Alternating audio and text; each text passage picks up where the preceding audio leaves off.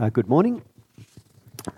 My name is Roger Lewis, and uh, I'll be speaking about that passage we've just heard. So it would be good uh, if you had it in your Bible in front of you or on the screen, uh, we can follow on. So, James chapter 5, beginning at verse 7. Uh, but let me begin with a word of prayer. Dear Heavenly Father, may we be joyful in hope, patient in affliction, faithful in prayer. Amen.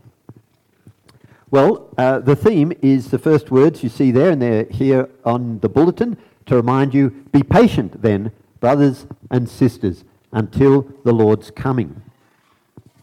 Be patient. Uh, this is what James says. It's an instruction, a command, an imperative. Be patient. Uh, but why should we be patient? Well, uh, let me start with a non reason. If you've been uh, following the series on the book of James, you will know that James is full of practical advice such as this. But these instructions, this advice, are not put there as the way to God. The book of James is addressed to those who are already Christians, not to those who are not yet Christians. And specifically, you won't become a Christian by being patient. It's not the pathway to God. James is not saying, if you are patient, then God will take you into his family. Rather, James is saying, if you are already part of God's family, act like it. Well, uh, it's very clear that the teaching is directed to those who are already part of God's family, because if you just look at the next words, be patient, brothers and sisters. So James is writing to his brothers and sisters in the family of God. James has a heavenly father. The people he is writing to have the same heavenly father. So they're all siblings, they're all brothers and sisters in God's family. And this phrase, brothers and sisters, re- appears repeatedly. You might have heard it as Paul was reading out again and again. Four times in the passage, James uses this uh, phrase, brothers and sisters. It's in verse 7 here, verse 9, verse 10, verse 12. So James is not giving general advice but specific advice to his spiritual brothers and sisters, uh, instructions to the members of the household of faith. So, if you're sitting here today and you don't belong to the family of God, you might think, this teaching is not for me, and you'd be 100% right. Uh, James is not talking to the general public, he's talking specifically to God's uh, own family.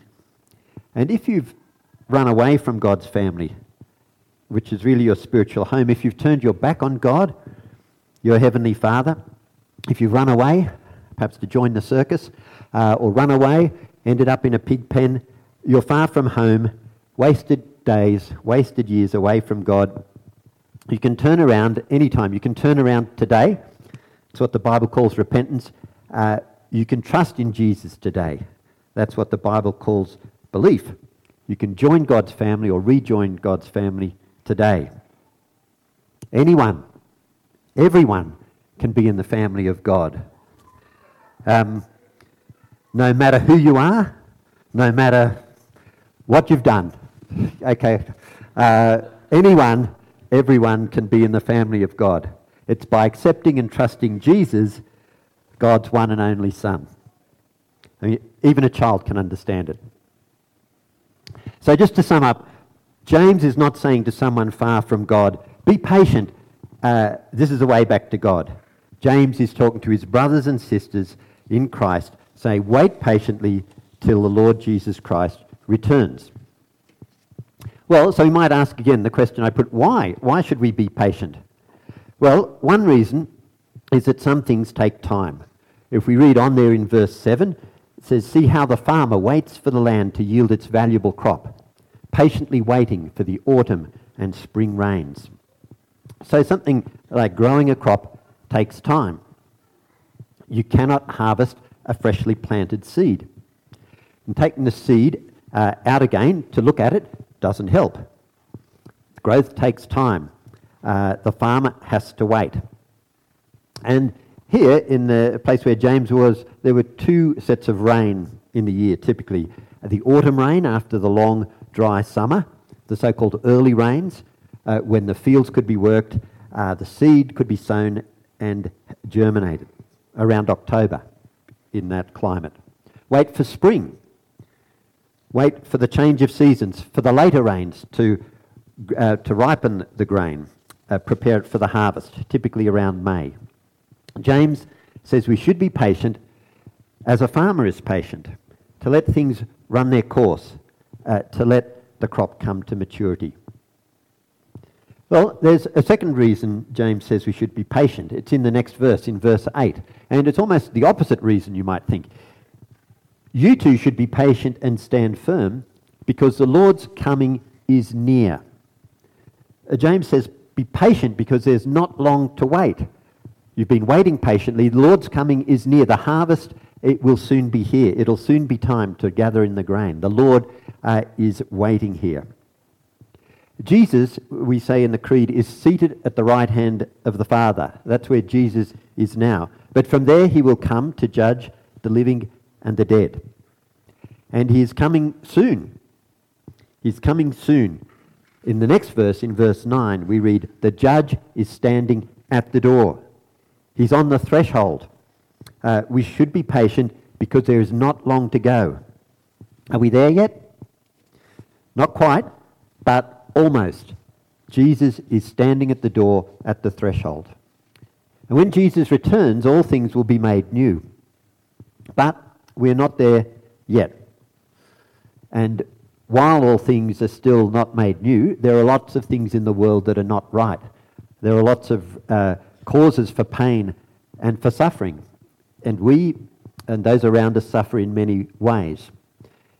And it's easy for us to turn our dissatisfaction with life against others, uh, and especially perhaps family members, our brothers and sisters, even though they're not the cause of our, of our suffering.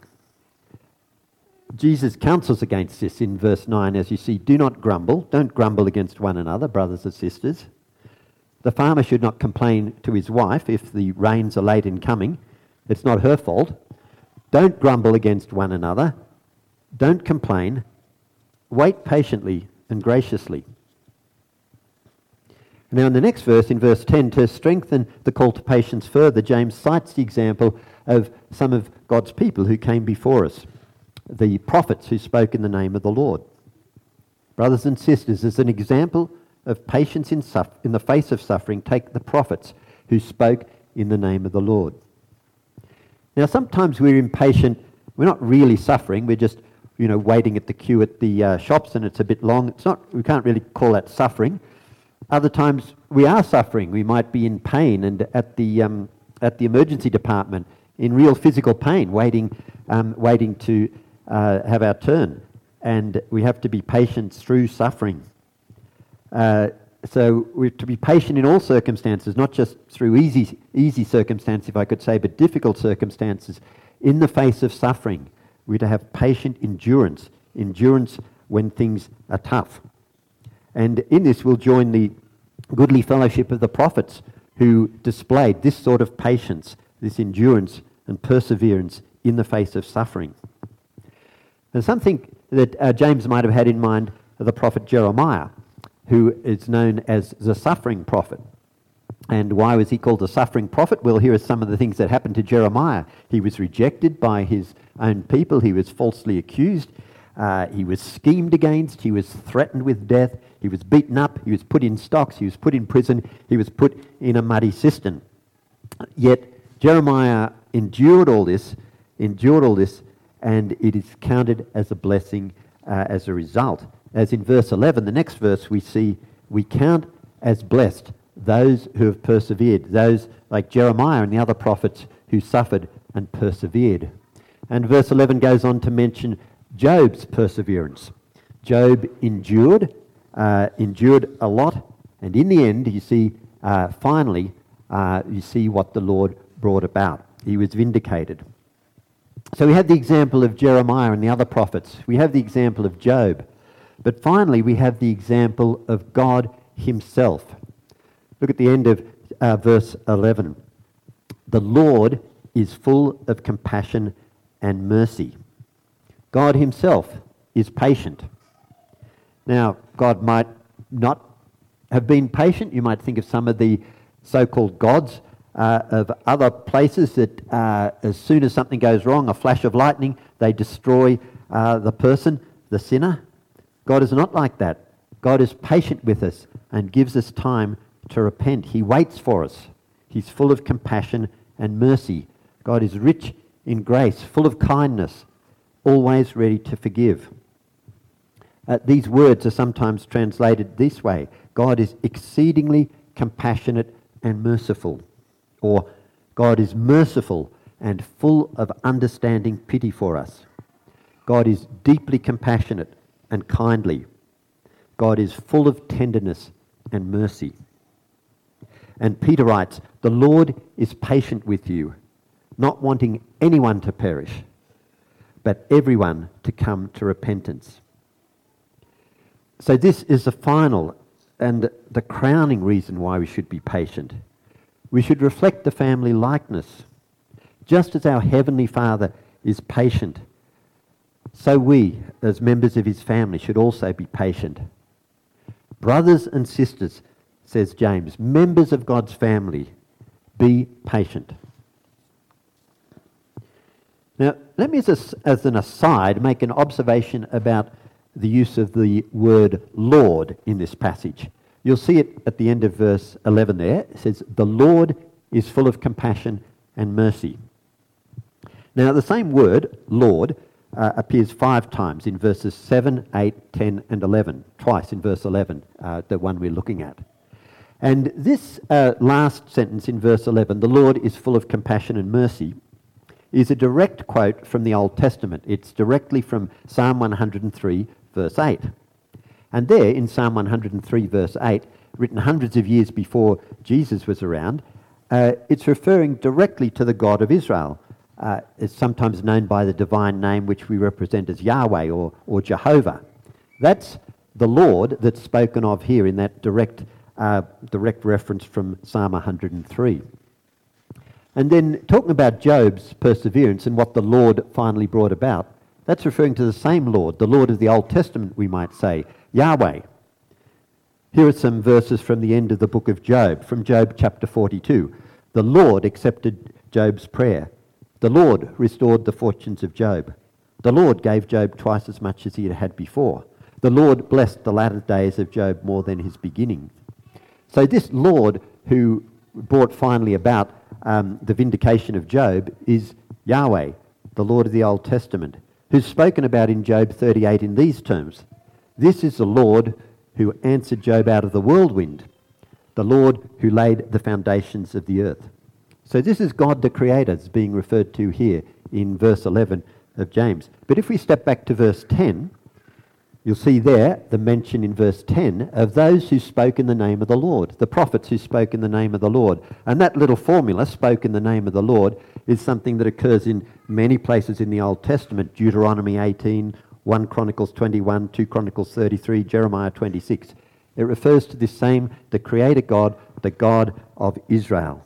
And if we go back now to verse 8, and again in verse 7, there, the Lord's coming is near, that refers clearly to Jesus. And in verse 7, uh, talking about the coming of the Lord to Jesus. So there's no doubt here, and just a, an aside I want to make about this passage, is that James is saying Jesus, he's drawing the direct connection between Jesus and the Lord God. And so there's no doubt here that James is seeing Jesus as God. Well, if we jump ahead to verse 12, this is the final verse in this section. It's uh, a little standing on its own. It's a verse about uh, oaths or about um, swearing. And the passage here is very similar to the words of Jesus uh, on the Sermon on the Mount in Matthew 5. And uh, Jesus says similar words again, almost identical to the words we read here uh, in Matthew 23.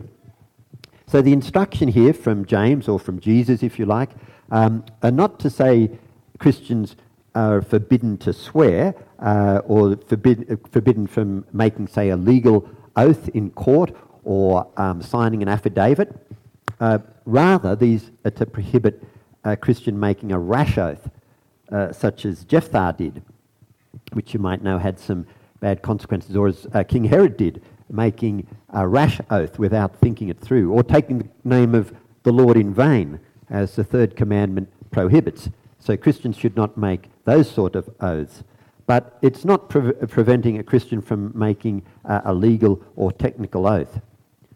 It's pointing to the fact that a Christian should speak the truth at all times. It shouldn't just be under a specific time when they are under oath. A, a speech should always be reliable and trustworthy. There should be no need to signal uh, when the truth is being told by means of an oath.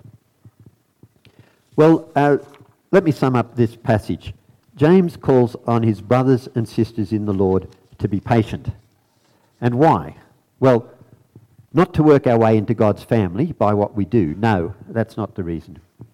We should be patient like a farmer because some things take time. We should be patient like a lookout, knowing the return of the Lord Jesus is near. We should be patient like the prophets and like Job, patient even in suffering. And we should be patient like our Heavenly Father who is full of compassion and mercy. Well, it's been a perhaps long sermon, so thank you for your patience. Let's pray. We thank you, our Heavenly Father, that you are merciful and gracious, slow to anger, and abounding in steadfast love. By your Spirit, help us endure through sufferings. This we ask in the name of your Son and our Lord. Jesus Christ. Amen.